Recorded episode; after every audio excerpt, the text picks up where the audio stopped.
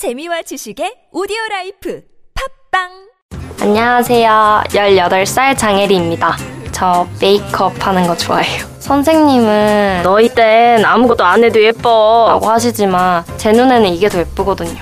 상큼한 자몽 레드, 그윽한 토피넛, 러블리 코랄, 틴트만 해도 30개가 넘어요. 제가 오늘은 꾸안꾸 메이크업을 해보도록 할 건데요. 저는 뷰튜버로 활동하고 있고요. 구독자도 3,000명이 넘어요. 근데 가끔 댓글 중에 혜리님 담배 필 것 같아요? 아, 제가 지키는 원칙이 있는데 저는 담배는 피지 않아요. 담배 안 펴요. 노담. 담배는 노답, 나는 노담. 보건복지부. 다이어트를 위한 꿀팁 동결건조 채소와 곡물, 단백질, 그리고 효소와 비타민, 미네랄로 만든 다이어트 전용 그린 스무디로 하루 한두 끼만 바꿔 드세요. 비타샵 그린 스무디 다이어트. 1522-6648 1522-6648 혹은 비타샵을 검색해 주세요.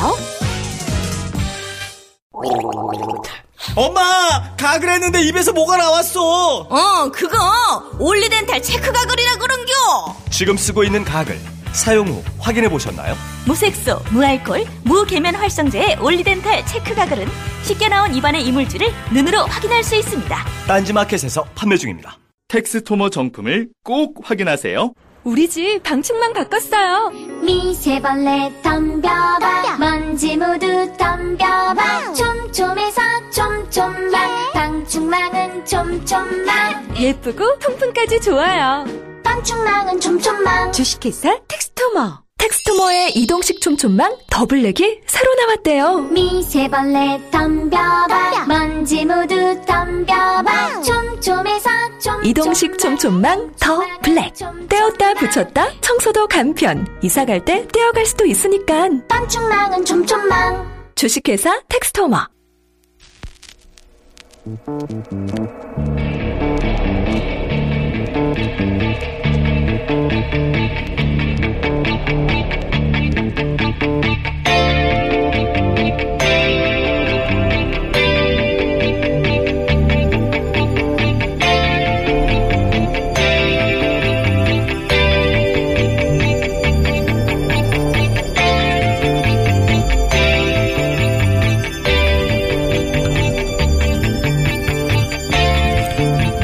안녕하세요. 김호준입니다.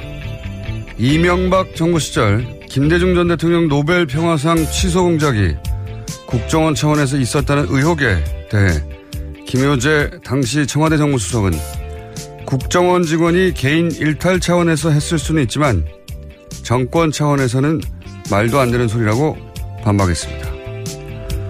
국정원 일개 직원이 전직 대통령이자 한국 국적으로 받은 유일한 노벨상을 취소하겠다는 계획을 혼자서 세운다는 게 더 말이 안 되는 소리인 것 같긴 합니다만 제기되는 의혹에 이렇게 즉각적인 해명이 있다는 건 바람직한 거죠. 수많은 사람들이 연속적으로 토전한 상황에서 분명 억측도 있을 수 있으니 당사자 이야기도 당연히 들어봐야 합니다. 그런데 김효재 전 수석님 해명이 필요한 중대 사안이 또 있어요. 다스 최대 주주인 이상은 씨가 자신의 아들이 아니라 이명박 전 대통령 아들에게 다스의 알짜 계열사들 사장 자리를 다 줬습니다. 자신의 아들은 오히려 직급도 낮추고 좌천시키고 왜 자기 아들이 아니라 조카한테 회사를 주는 걸까요? 김효재 전 수석님 이거 참 이상하지 않으십니까? 그래서 묻고 싶습니다. 다스는 누구 겁니까? 김어준의 질문이었습니다.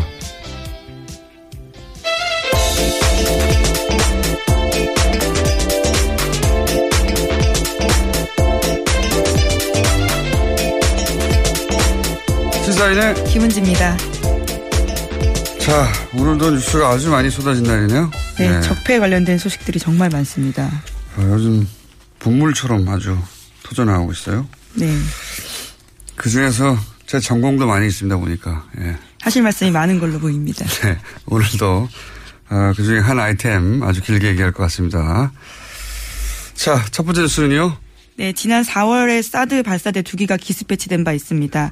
당시도 논란이 많았었는데요. 김관진 당시 청와대 안보실장이 주도했다라는 문건이 나왔다고 합니다. 이철희 더불어민주당 의원이 한겨레 신문에 공개한 자료인데요. 주한미군 사드 체계 배치 관련 참고 자료라는 제목의 국방부가 작성한 문건입니다. 이 문건 내용을 보면 NSC를 중심으로 사드 배치 가속화 추진 필요성이 대두됐다라고 하는 건데요. 당시에 NSC 상임위원장이 김관진 실장이었습니다.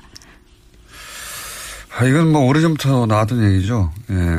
근데 이제 이번에 아주 구체적인 문건이 나온 건데 두 번을 앞당겼다는 거 아닙니까? 내용이.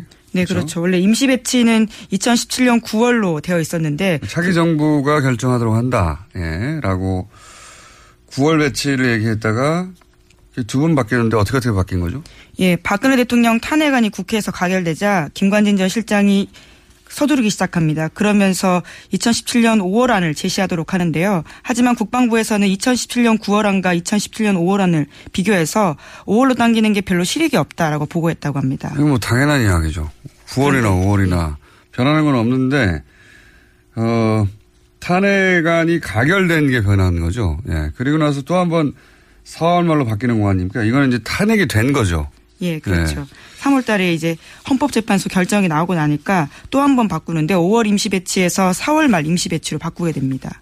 그러니까 9월 달에서 5월 달로 바꾸는 것도 국방부에서도 이거 뭐 왜 이러냐 실익도 없는데 라고 한 상황이었고 그거보다 더 말도 안 되는 건 5월이었던 거를 이제 4월로 바꾼 거는 단 하나의 이유입니다. 탄핵이 되고 조기 대선이 실제가 되니까 그때는 이제 자신이 마음대로 할 수 없을 거 아닙니까? 그러니까 자신이 마음대로 할 수 있을 때 어, 반드시 배치하겠다는 아주 강력한 의지인 거죠. 다음 정부가 들어서기 전에 반드시 배치하겠다는. 여러, 차례 얘기했지만 이름으로 해서 지금 이제 미국, 중국, 북한 사이에 우리가 외교적으로 군사적으로 활용할 수 있는 카드를 완전히 잃어버렸다라는 차원에서 어, 반역죄 준하게 처벌해야 된다고 저는 봅니다. 예. 단순히 무기 하나가 배치됐다는 게 아니고 이로 인해서 얼마나 큰 어려움을 겪고 있어요 지금. 예, 대북 관계에서도 뭐 할 게 없어요. 예, 중국하고 관련해서도 피해를 입은 기업들이 너무 많고, 예. 미국과의 줄다리기에서도, 어, 무슨 활용할 카드가 없습니다. 예. 이건 엄청난 죄다. 반역죄 준하는 처벌을 해야 된다. 저는 그렇게 생각이 드는데, 문서가 나온 만큼 수사도 이루어지겠죠, 이제. 네, 더 속도를 붙일 것으로 보입니다. 다음 수는요? 네, 또 이번에도 문건 이야기인데요. 박근혜 정부가 삼성 경영권 승계 과정을 지원하려던 새로운 정황이 담긴 내부 문건이 또 나온 겁니다. 이것은 더불어민주당의 이재정 의원이 공개한 내용인데 2014년 7월 달에 당시 청와대 민정수석실이 작성한 문건입니다. 여기에 내용을 보면 이건희 회장을 왕으로 이재용 부회장을 세자로 비유했는데요. 그러면서 왕이 살아있는 동안 세자를 잡아줘야 한다라고 적었습니다. 그러니까 경영권 승계에 세자 자리를 대해서 잡아줘야 한다. 예, 그렇죠. 세자를 잡아줘야 된다가 아니고. 아, 예, 그렇죠. 세자 자리를 잡아줘야 한다라고 적었습니다. 네. 세자를 잡아버렸어요, 근데. 네. 청와대가 왜 사기업 승계를 나서서 걱정을 해주냐. 예. 승계 문제가 삼성의 아클레스라는 거를 어, 파악하고 있었고 반대급부를 그 이미 오래전부터 생각해 왔다는 일종의 반증 아니겠는가. 파악해 보라고 하고 실제 파악하고 어, 살아있는 동안 세자 자리를 잡아줘야 한다고 하고. 예, 아주 구체적인 네. 내용들이 더 나온 겁니다. 본인들은 그럼 뭐라고 생각했을까요? 이, 이건 회장을 왕이라고 하고 세자라고 하면 본인들은 황제라고 생각했을까요? 예. 하여튼 그런 문건이 나왔습니다, 또. 자, 다음 뉴스는요? 네, 또 이번엔 다스 관련된 소식인데요. 이명박 전 대통령의 아들 이시영 씨가 올해 2월에는 다스 본사의 회계 재무 관리를 총괄하는 직책도 맡았다라고 합니다. 그러니까 올해 2월 1일자로 넘겨받은 건데요. 작년 말부터 올해 초까지 중국 다스 법인 네 곳의 대표를 넘겨받았고 또 이어서 자금 관리까지 맡은 겁니다. 이건 기업들이 잘 하는 짓이에요. 그러니까 회사를 다른 사람한테 맡겨놨다가 이제 되돌려 받는 겁니다. 그러니까 자식에게 물려줄 때 이렇게 어 이렇게 해요. 돈을 장악하는 거예요. 돈을 당하지 않습니까? 예, 회계 재무를 장악하고 그리고 알짜 기업 대표 예, 취임을 하고 기업 어, 승계를 하는 거죠 지금. 예. 승계를 받는 사람이 진짜 주인입니다, 보통. 근데 지금, 어, 본인이 최대 주주인데 자신의 아들은 좌천시키고 지금 조카한테 주식이 하나도 없는 조카한테 회사를 기업을 전수하고 있는 거잖아요. 네, 이명박 전 대통령 아들이죠. 이거는 그럼 둘 중에 하나밖에 없는 거예요. 이시영 씨가 이명박 전 대통령 아들이 아닌 겁니다. 알고 보니까. 갑자기 이렇게 아침 드라마 소재를. 형님 아들인 거예요. 알고 봤더니. 예. 그렇지 않으면 그렇지 않으면 실소유주가 이명박 전 대통령이거나 이렇게 의심할 수밖에 없는 정황이 계속 추가적으로 나오네요. 예. 저희가 약 한 한 달 반 전부터 계속해서 어, 다스의 실소유주가 누구냐 얘기 계속 해왔는데 JTBC에서는 전혀 다른 각도에서 예, 특종을 연일 내고 있습니다. 굉장히 중요한 뉴스고요. 자, 다음 뉴스는요. 네, 14군 알바단 그러니까 시발단 관련된 소식도 있습니다. 2012년 대선 직전에 박근혜 대통령 그러니까 새누리당 후보를 지지하는 불법 선거운동 조직이었었는데요. 네. 당시에는 윤정근 목사만 처벌됐습니다. 그런데 검찰과 국정원이 최근에 이 관련된 수사를 다시 시작했다라는 건데 국정원과 윤 목사가 여러 차례 통화한 내역이 있고 또 시발단의 정체불명의 돈이 대선 앞두고 입금된 사실을 확인했다고 합니다. 전국이 나왔네요. 예. 이거 최초로 밝혀낸 게 누굽니까? 와. 이 시발단 조직을 추적해서 밝히는 게 바로 접니다. 예. 일단 박수를 좀 쳐주시고 옆에서. 당시 이 추적 이야기를 잠시 정말 공개하면 처음엔 제보가 있었어요. 제보가. 누가 사무실에서 이상한 일을 하고 있다고. 예. 근데 제가 가만히 듣고 보니까 이건 틀림없이 댓글 알바예요. 예. 그래서 제보를 받고 6개월 정도 그 제보자와 함께 차근차근 추적을 했어요. 사무실이 어디 있는지, 예. 내부는 어떻게 생겼는지, 몇 명이라는지, 어떤 일을 하는지, 무슨 이야기를 하는지, 누구하고 접촉하는지, 6개월을 취재를 하고 조용히 하죠. 그리고 나서 12월에 이제 이 유명한 10알단을 예, 공식 명칭이 됐죠. 예, 재밌으라고 붙인 이름인데 공식 명칭이 돼버렸어요. 예. 이 5년이 흐른 뒤에 이제 국정원하고 연결고리가 확인된 건데, 공식적으로. 그건, 그건 뭐 당연한 거라고 봅니다. 왜냐하면 당시 윤 목사 본인의 입으로 자기를 지원하는 사람이 국정원과 연결되어 있다고 예, 본인이 말을 했고. 네, 그렇게 밝혔었죠. 예, 녹취가 그, 나왔었습니다, 그때. 예, 나온 게, 어, 공개를 했죠. 예, 예 김호준 총수가 공개했었습니다, 당시. 근데 그 녹취가 있는데도 수사를 안 했을 뿐입니다, 예, 당시에. 국정원 연관이 그때 이미 드러났고 진짜 중요한 거는 국정원이 아니라 더 중요한 건 이 시발단이 박근혜 캠프와 연결이 돼 있었어요. 예. 윤 목사 본인 입으로 당시에 박근혜 후보 보좌관과 계속 연락하고 있다고 그때 녹취가 있었고 그리고 그 보좌관은 웬만한 삼선 의원보다 힘이 세다고 자기 입으로 또 얘기한 것도 녹취를 공개했었고 박근혜 직 라인이다 이런 표현도 있었어요. 예. 박근혜 밑에 가장 힘센 사람이다. 이런 표현도 있었고 그 사람이 자기 사무실에 온다. 이런 표현도 했고 제가 당시 파악한 바로는 윤종원 목사가 언급한 그 직라인 삼선보다 힘이 센 그 보좌관은 2012년 대선 기간 중에 사망한 이춘상 보좌관입니다. 이미 사망하신 분이라 어차피 수사를 할 수도 없을 것 같아서 제가 그냥 예. 얘기하는데 당시 교통사고로 숨졌었습니다. 예. 이춘상 보좌관은 지금은 문고리 3인방이라고 하는데 4인방의 선임이었죠. 예. 그래서 힘이 가장 센 보좌관이 맞고. 약간 당시 그 임목사 언급한 보좌관이 이춘상 보좌관이었고요. 예. 그러니까 시발단이라고 하는 거는 박근혜 캠프하고 직접 연결되어 있었고 국정원이 그러니까 박근혜 캠프를 지원한 겁니다. 그냥. 이거 뭐 댓글 알바하고는 다른 거예요. 박근혜 캠프를 국정원 직접 지원했다. 국정원이 박근혜 당선을 위해서 뛰었다. 예. 이게 지금 수사를 통해서 과연 제대로 밝혀질 수 있는지 저는 모르겠는데 관련자들이 사망한 분도 있고 예. 당시 제가 파악하기로는 그랬습니다. 예. 예. 그런데 그때 검찰 수사는 자발적 선거운동이었다 이런 식으로 마무리 짓고 끝났었습니다. 이게 또 말이 안 되는 게요. 본인이 해명을 하면서 뭐라고 그랬냐면 왜 국정원과 관련 이 있다고 그랬냐. 그러니까 국정원이 아니라 국정일보하고 관련 있는 걸 내가 잘못 말했다. 이런 식으로 얘기했거든요. 국정일보 말도 안 되는 소리인데 그러면서 뭐라고 그랬냐면 자신의 비즈니스 파트너가 국정일보 어, 관련 일을 한다고 했는데 운영한다고 했던가요? 비즈니스 파트너라고 그러면 서로 주고받는 거래가 있어야 될 거 아니에요. 예. 본인이 한 일은 당시 댓글 다는 거예요. 트위터하고. 그 일을 하는데 상대가 이익을 줬으면 최소한 댓글 알바를 한 겁니다. 그렇죠? 어, 그리고 본인도 그런 얘기를 했어요. 녹취도 있는데 공짜로 하는 게 아니다. 예. 내가 이 일을 공짜로 하는 게 아니다. 어, 그리고 지금은 지금 거론되고 있지 않은데 전곡이 나오니까 할 말이 많네요. 예. 당시에 이런 말을 합니다.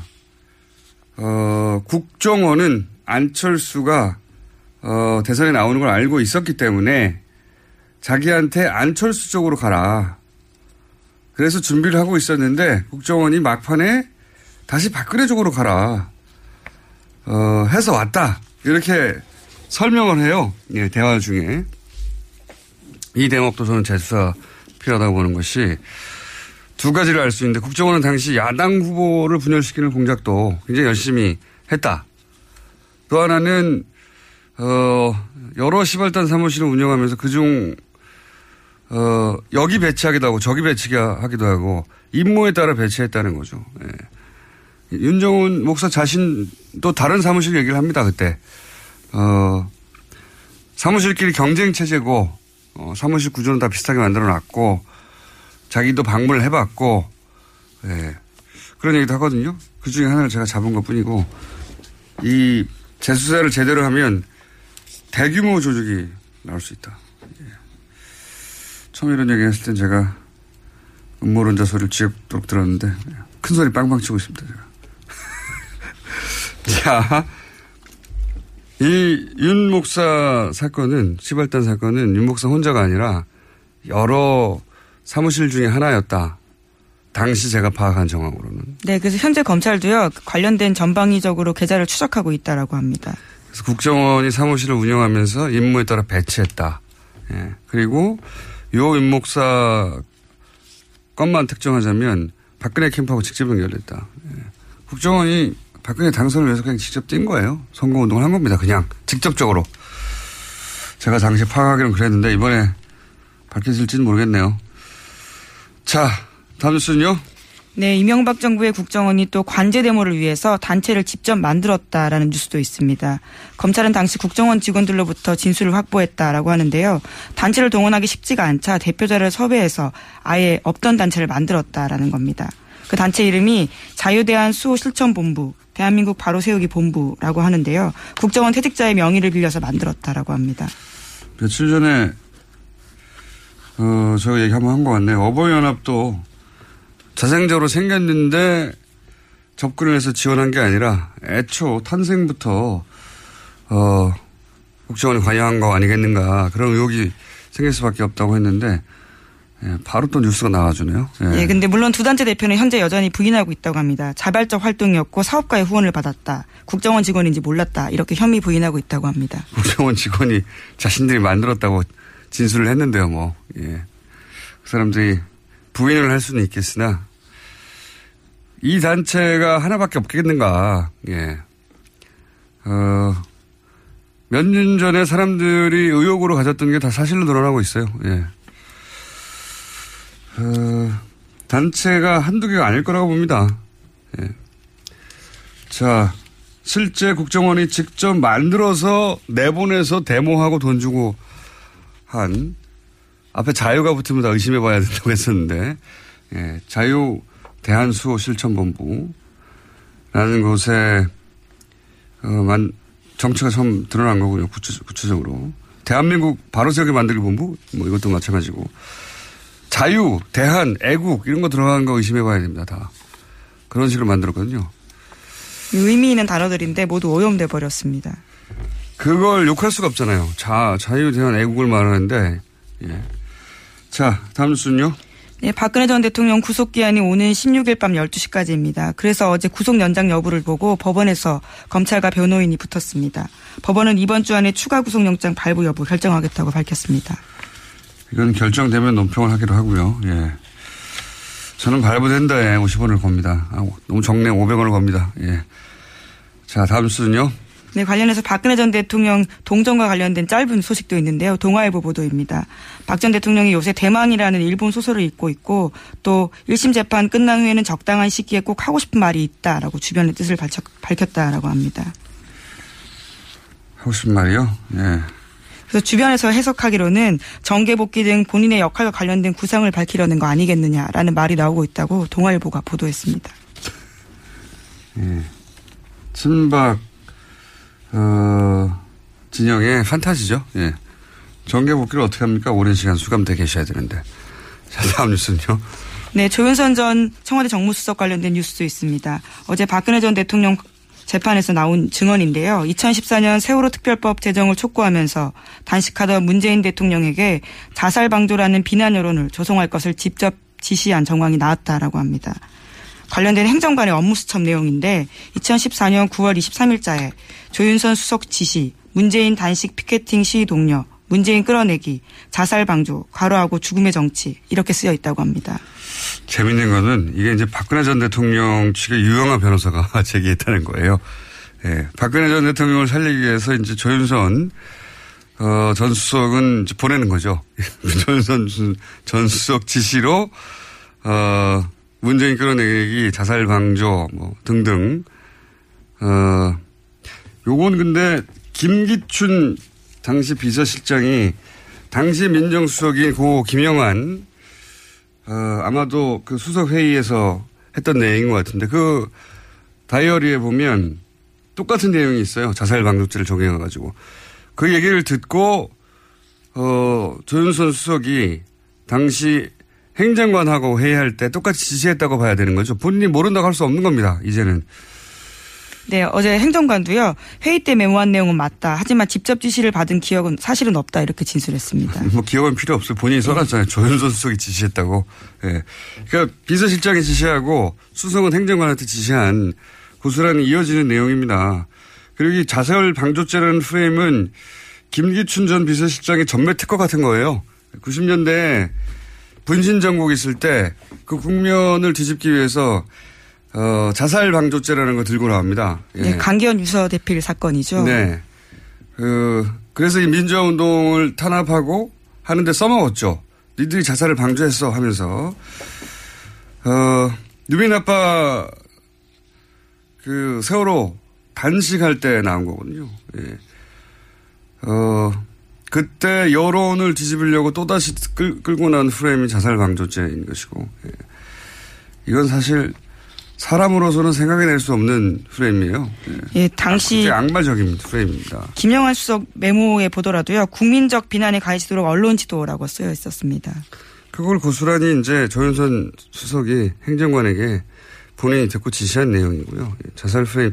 당시 그러니까 이제 세월호 관련해서 단식하는 것을 막아 보겠다. 여론이 악화되는 걸 막겠다는 의도로 뒤집기 위해서 만들어낸 프레임입니다.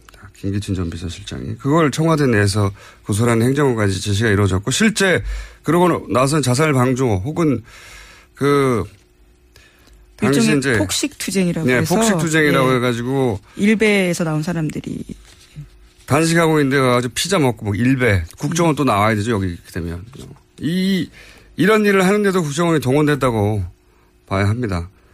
예.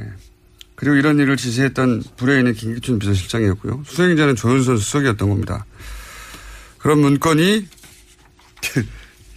예상치 못하게 박근혜 전 대통령 측으로부터 제시되었다. 이게 재밌는 대목이에요. 예. 박근혜 전 대통령이 내가 지시한 거 아니야! 라는 말을 하기 위해서 예, 조윤선 수석을 보내네요. 여기까지 하겠습니다. 시사인의 김은지였습니다. 감사합니다. 아, 또 떨어졌어. 너 또 입사 시험 봤어? 아니, 차량용 핸드폰 거치대 말이야. 여러 개 사봤는데 실패의 연속이야. 떨어지고 시야 가리고 운전석에서도 멀고 뭐 좋은 거 없을까? 싼 것만 찾으니까 그렇지. 제대로 된 거 하나 사서 편리하게 쓰는 게 더 낫지. 그런 게 있어? 그럼 있지. one, two, three 할 때 two. 힘 세다 할 때 힘. 투, 힘. 투, 힘? 두 배로 힘이 세다는 건가? 네이버 검색창에 투힘을 검색해보세요. 이거 먹고 제가 한번 볼일 봐가지고 네. 바나나 나오는 바람에 원숭이들이 들고 그래가지고 네.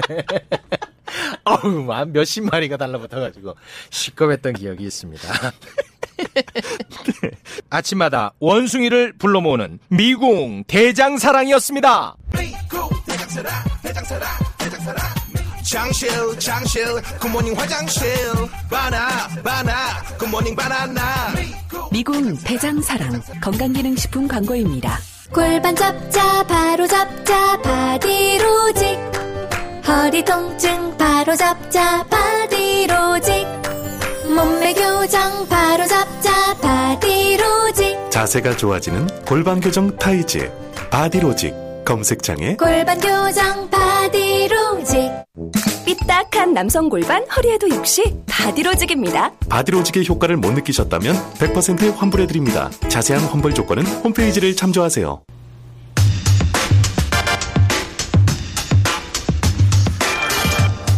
뉴스 공장에서 오래전부터 준비해온 시리즈가 있습니다. 예. 문재인 정부 장관들을 만나다. 장관들을 만나기 너무 힘들어요. 시리즈는 오래전부터 준비했는데, 김상조 공정위원장 스타트로 저희가 장관급 인터뷰를 쭉 이어가려고 계획을 세웠으나, 예. 한 번도 실행이 되지 못하다가, 어, 김상조 위원장 출연 이후 거의 한 달 반 만에 장관님을 이제 모셨습니다. 네. 스튜디오에 나와주신 첫 번째 장관님, 김은경 환경부 장관님, 반갑습니다. 네, 안녕하세요. 반갑습니다. 어, 그리고 감사드릴 수밖에 없는 게 반갑기도 하지만, 저희가 여러 장관님들 인터뷰 요청을 했는데, 예, 그 악마의 속으로 내가 왜 들어가냐면요. 다들 거절하시는데 이렇게 기꺼이 속으로 입장을 해주셔서 감사를 드립니다. 아, 저도 사실은 좀 겁납니다. 네. 실무자들이 말렸을 것 같은데 굳이 나오셨으니 할 수 없습니다. 이제 네. 이미 늦었고요. 예. 반갑습니다. 네. 자, 이 질문부터 드려볼게요. 문재인 정부 초대 장관, 초대 내각의 일원으로 지명됐을 때 네. 기분이 어떠셨습니까? 아, 뭐, 여러 가지 생각이 들죠. 예. 네. 역시 나는 잘났어.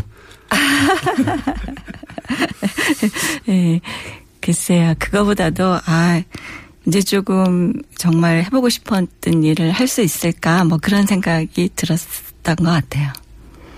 해보고 싶었던 일이 음, 환경 문제는 예나 제나 굉장히 많은 것들이 있죠. 실제로는 국민들이 환경 이렇게 생각하는 영역은 행정이 하는 영역보다 훨씬 넓습니다. 그래서 뭐 에너지 문제가 생기면 이것도 환경이다. 뭐 화학물질 사고가 터지면 이것도 환경이다. 그렇죠. 식품 문제 안전성부터 다 이렇게 생각하잖아요, 국민들은. 근데 실제는 이제 그런 그 정책 영역들이 환경에 들어와 있지도 않고요. 그런 정책들이 환경의 가치를 가지고 가지도 않는 게 이제 그 동안의 상황이었죠. 이제 음. 그런 것들이 조금 환경이라는 가치로 좀 이제 좀 바뀌어야 되는 필요들이 있는데요. 저는 뭐 이제 참여정부에서부터 계속 그렇게 해왔으니까, 아, 이번에는 좀 그렇게 할 수 있을까? 감당할 수 있을까? 이런 생각이 좀 들었죠. 그때는 참여정부 시절에는 지속가능 비서관이라는 네. 게 있었죠. 예, 지속가능 비서관이라는 게 이름도 참 실제로는 이상합니다. 지속가능 비서관. 비서관을 오래 하고 싶다는 뜻인 것 같아요. 그렇게 보실 수 있는데요. 사실 당시에는 이제 환경비서관이 없었어요. 네. 그 시절에는 환경비서관이 없었고, 그래서 환경 쪽의 이야기들을 다른 부처들하고 이렇게 같이 조정하거나 이런, 이제 기능들을 중간에서 좀 했죠. 여전히 이제 환경적인 가치들을 중요하게 보았지만, 네. 그래서 기분이 그 책임감을 느끼셨다는 얘기입니까? 아니면 뭐 걱정이 음. 앞섰다는 얘기인가? 아니면 기, 기쁨은 그 중에 몇 퍼센트 정도 됐습니까? 아, 그걸 어떻게 달아보나요? 뭐. 그래도 걱정- 기쁘긴 하셨죠. 그럼요. 근데 왜 경선 때는 문재인 캠프가 아니라 안희정 캠프에 계셨어요? 아, 제가 안희정 그, 문재인보다는 안희정이 더 대통령감이다 이렇게 생각하신 거 아닙니까? 아, 그거는 아니고요. 저는 이제 저 몇 년 동안 오랫동안 한 네. 5, 6년 동안 그 충청남도에 정책 자문을 하고 있었어요. 네. 그랬기 때문에 그냥 여전히 그, 그, 뭐랄까, 공약 환경 분야에 이런 거 만들어 드리고 그랬죠. 네. 저 지금도 뭐 안희정 지사 좋은 대통령 될 거라고 믿습니다. 앞으로는. 네. 그럼 지난 경선 때도 문재인보다 낫다고 생각하신 거 아닙니까? 뭐. 그러니까 그 캠프에 계셨죠. 예. 하지만 또 장관 지명을 하니까 바로 오시는 거고. 음, 뭐 감사하게 생각했습니다. 장관 임명을 기대하시긴 하셨어요? 아, 그러니까 이렇게 정책을 만들면서는 되게 이 정책을 어떻게 실현할까의 생각을 따로 하지는 않죠. 제가 가던 안 가던 간에 음. 아, 이 정책이 어떻게 실현됐으면 좋겠다라는 생각들은 늘 머릿속에 있으니까. 그러니까 본인한테 올 거라고 생각하셨냐고요. 그렇지는 않았죠. 제가 말씀하신 대로 제가 안리사 캠프에 있었잖아요. 기대 안 하셨는데 청문회는 일사천리로 진행이 됐어요. 그때 자유한국당 간사 이미자 의원이 네. 청문회 안 끝났는데 네. 채택 된다고 축하한다고 얘기를 해가지고 네. 화제가 될 만큼 어, 여야 모두 이제 환경부 장관의 화제가 전혀 없다고 본 거죠. 그래서 당일날 채택이 돼버렸어요. 네. 근데 너무 화제가 없어가지고 뉴스가 안 돼서 환경부 장관이 누군지 모릅니다 사람들이 잘 지금도 그렇죠. 그래서 나오신 게 아닌 것 같은데 나오신 것 같은데 그 요것도 하나 더 여쭤볼게요. 청, 노무현 정부에서 청와대에 계셨으니까 청와대는 익숙하시잖아요. 네. 그죠? 노무현 정부의 청와대하고 문재인 정부의 청와대하고 같은 정부가 다른 점이 뭔가요? 운영 방식이나 뭐 회의의 뭐 톤이나 아니면 여러 가지가 있을 것 같은데. 어, 사실 제가 그 참여정부의 비서관으로 있을 때는 환경이 정말 마이너였거든요. 그래서 그러고 비서관이어서 뭐 국무회의 하면 저 뒤에. 뒤에 배석하고 있거나 네. 뭐 그것도 저희 이슈가 있을 때만 들어가서 배석을 하거나 이랬으니까 이제 다른데요. 어쨌든 전체적으로 본인의 지위 달라진 거 말고요. 전체적으로는 네. 그 분위기는 굉장히 훨씬 더 긍정적이고 밝고 에너지도 있고 이제 이런 것들이 굉장히 차이가 있고요. 그 밝고 그때는 어두웠어요? 아, 참여정부는 사실 여러 가지 일을 겪었죠. 그 네. 중간에 뭐 탄핵 문제도 있었고, 네, 네. 뭐, 그 또, 이게 지지나 이런 면에 있어서도 굉장히 어려운 점이 많았죠. 처음부터 보수 네. 매체 집중적인 공격을 받았죠. 예, 집중적인 공격을 받기도 했고 저희로서 황당했던 거는 실제로 그 바깥에서 이제 그 시민사회랑 같이 논의하던 주제들을 들고 들어가도 이 보수한테 막 깨져도 밖에서 누구도 아무도 안 막아주지 안 도와주고. 도와주고 그랬다는 음. 시기였죠. 참 별로 그렇게 신나는 여건은 아니었죠. 아, 그래서 고립무원의 느낌을 많이 받았군요. 굉장히 당시에. 많이 그랬죠. 대통령께서도 그러셨을 것 같아요. 당시에. 음. 근데 그때와 비교하자면 분위기가 많이 바뀌었습니까? 예, 지금은 굉장히 긍정적인 에너지들이 많고요. 네. 어, 또 제가 무엇보다도 굉장히 좀 환경적인 관점에서 좋다고 생각하는 거는 예전보다 부서 간의 이런 소통 어, 또는 뭐 정책을 통합적으로 보는 것 이런 것들이 훨씬 많이 바뀌어 있어서요. 예전에는 제가 환경 문제를 가지고 가서 얘기하면 굉장히 미움을 많이 받았거든요. 이제 그 그만했으면 좋겠다. 아, 예를 들어서. 뭐, 예. 발, 그, 개발이 우선인데, 네, 왜 환경이 자꾸, 뒷목, 예. 뒷목을 잡느냐. 뭐 그런 얘기들이 이제 당시 뭐 참여정부 내에서도 사실 경제 정책이 우선이었던 게 굉장히 확연했으니까 음. 예, 이렇게 근데 환경? 정책이 그런 거는 어려운데 지금은 뭐 대통령께서 일단 그 장들을 다 만들어 주시기도 하고요.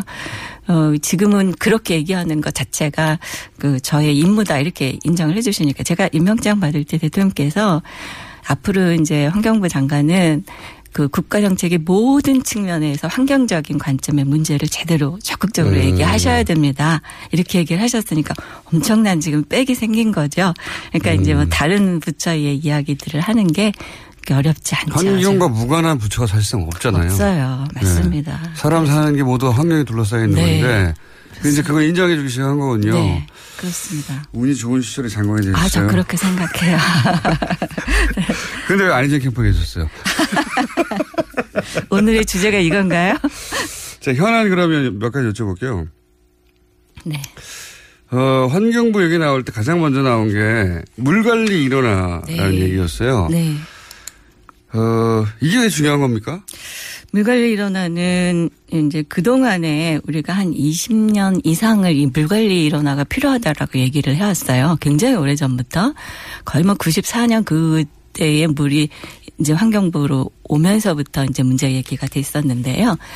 참여정부에서도 이 문제 굉장히 심각했었거든요. 네. 그래서 참여정부에서도 물 관리 일원화를 하려고 몇 번을 시도를 했었어요. 이- 물 관리 일어나라는 게 뭔가요, 우선? 아, 지금 물을 관리하는 행정부처가 여럿이에요. 네. 그래서 그 생활용수, 공업용수 이것만 해도 지방상수도 이건 환경부 쪽에서 관리했고 광역상수다로 아래서 큰 댐을 만들어서 멀리 관을 깔아서 물을 보내는 이거는 다 국토부의 수자원공사가 있어요. 수자원공사. 네. 그 지금도 또 그 이외에도 농업용수는 농림부가 하고요.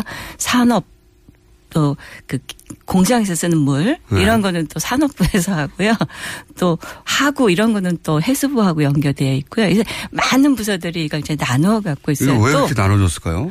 그러니까 어, 행정이라는 게 어, 어떤 경우에서 100%딱 맞게 잘라지지는 좀 맞는 것 그렇- 같아요. 영역이. 맞아요. 예. 그렇기 때문에 어떤 목적을 주로 하느냐에 따라서 그 시대에 맞는 행정 수요 그런 거에 따라서 이제 영역들이 갈라지는 것 같았는데요. 음, 그때 그때 생겨왔군요 이렇게. 그렇죠. 예. 근데 이제 우리나라의 물관리는 특히나 이제 그 전쟁 겪고 우리나라 뭐 만들고 이랬을 때 인프라가 없었을 당시에 사회적 인프라를 까는 게 굉장히 중요한 일이었죠. 그때는 음. 건설이 그럴 시기에 이제 그- 그쪽하고 같이 해서 대형 댐을 짓는다든가 이런 사업들이 굉장히 음. 예, 오랫동안 유지가 되었죠.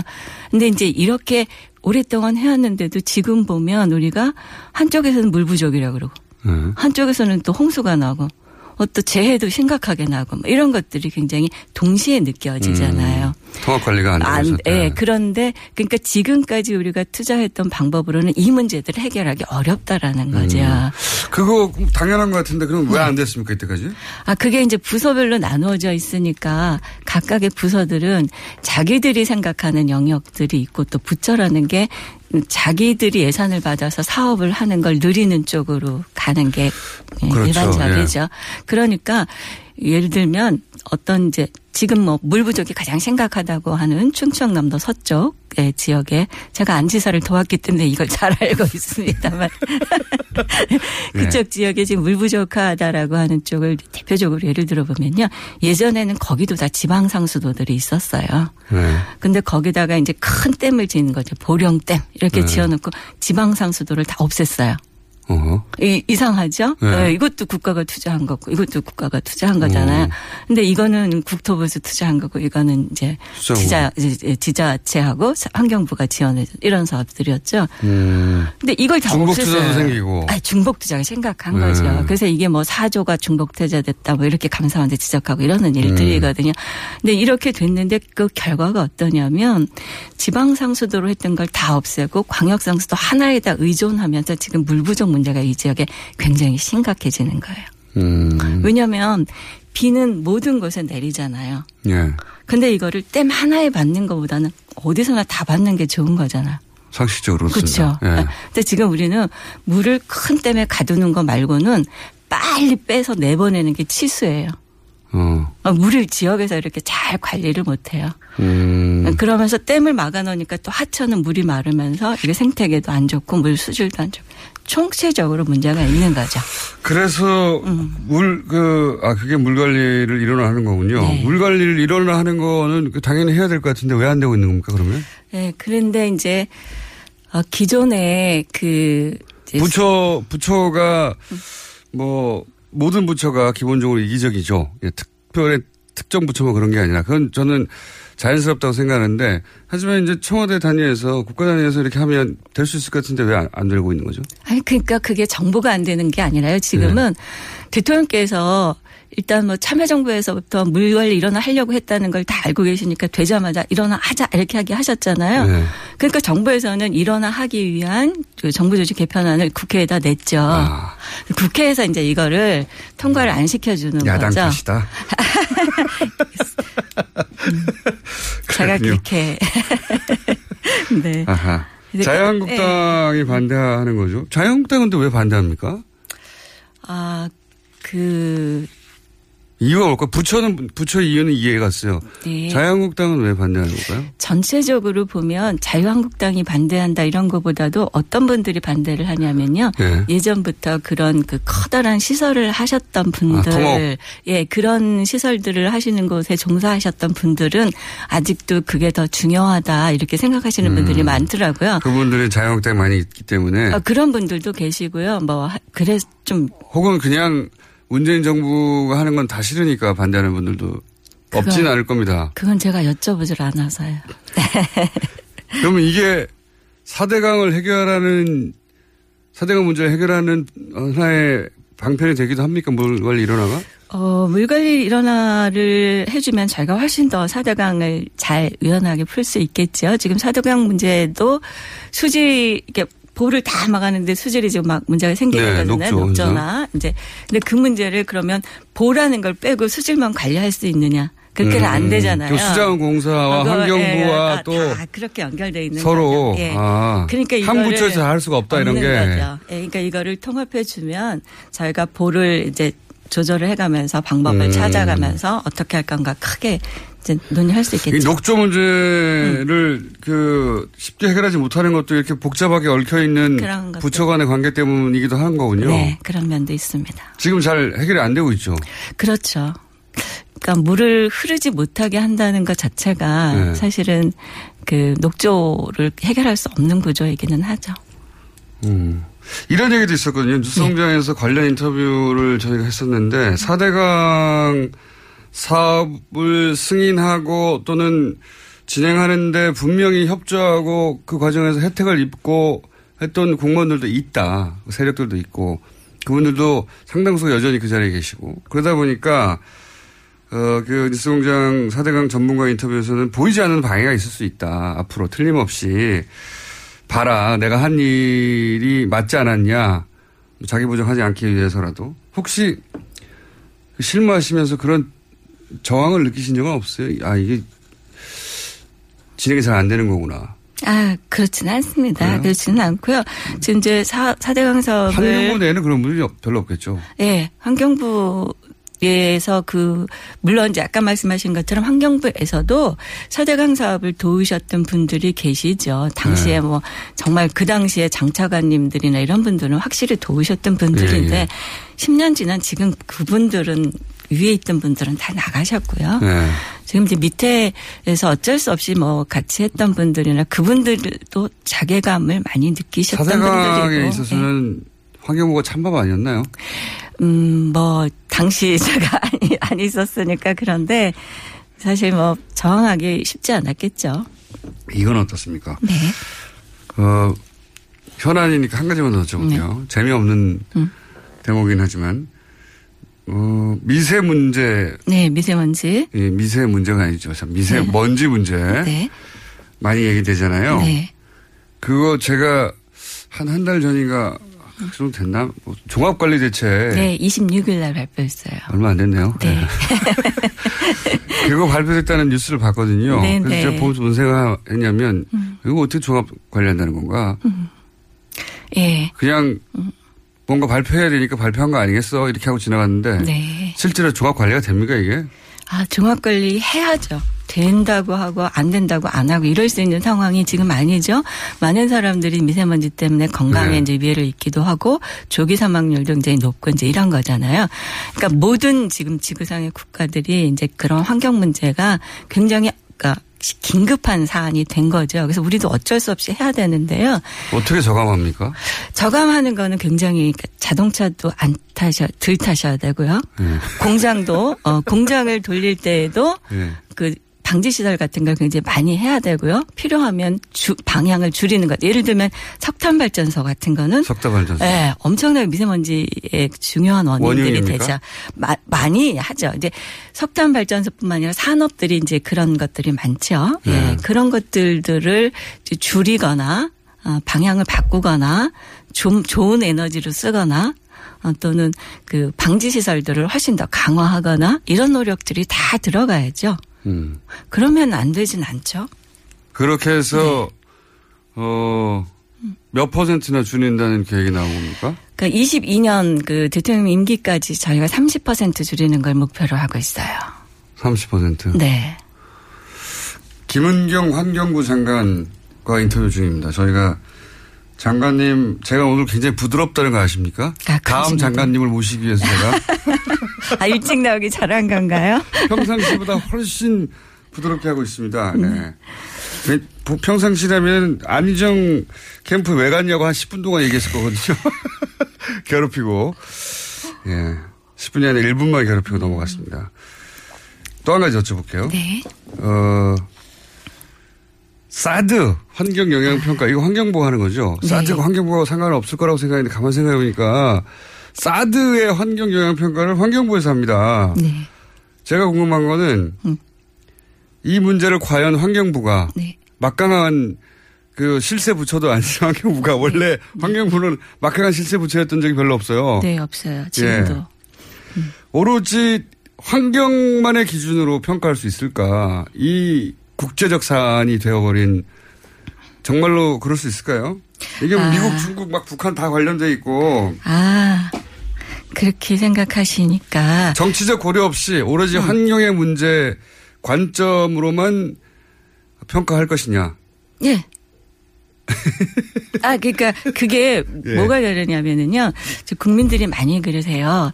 그러니까 사드를 설치해야 되느냐 안 되느냐까지를 환경부가 판단해야 된다. 그건 못 해요. 그건 아니죠. 네. 그럼 사드를 설치하는데 환경에 어떤 영향이 그렇죠. 있느냐? 그건 제가 해요. 그렇죠. 할 수가 있어요, 저희가. 그거를 아무런 정치적 고려 없이 환경만 생각하고 할 수 있느냐 이거죠. 예, 그렇게 했습니다. 그렇게 하고 있어요? 네. 지금 우리가 이제 너무 간단하게 그- 말씀하시네. 아, 예, 정말이에요. 소규모 영향 평가. 그러니까 그게 많은 분들이 그게 굉장히 그 다른 기대를 가져요. 그 환경 영향 평가에다가 네. 아, 환경 영향 평가를 통해서 이 사업이 안 되게 했으면 좋겠다던가 혹은 뭐, 뭐, 빨리 처리해 뭐 버리자든가. 이런 기대를 가지시는데 네. 그런 걸 제거하고 나서 정말 환경 영향 평가가 해야 하는 법적인 것들을 정확하게 하는 거는 어렵지 않습니다. 그래요? 네, 그거는 그것을. 가지고 네. 그럼에도 불구하고 혹은 그렇기 때문에 판단은 뭐 예, 대통령이 예, 예. 하겠지만 그거는 다른 문제거든요. 환경부는 오로지 환경만 생각하시고 환경만 생각하면 그거는 어렵지 않습니다. 대통령이 저한테 주문하신 것도 그거고요. 그래요? 네. 딴 건 생각하지 말고 환경 환경 문제는 저, 저한테 환경 적 측면에서의 국방 문제를 얘기할 수는 있지만 음. 제가 국방 관점에서 사드가 어떠냐 이거 못하는 거죠. 그렇죠. 환경에 대해서는 그럼 딴 네. 거 고려하지 말고 환경만 예, 예, 얘기하는 거는 네, 그- 신뢰를 많이 받고 계시네요. 아 그래서 이번에 그 근데 왜 저희가 안희정 캠프에 계셨어요?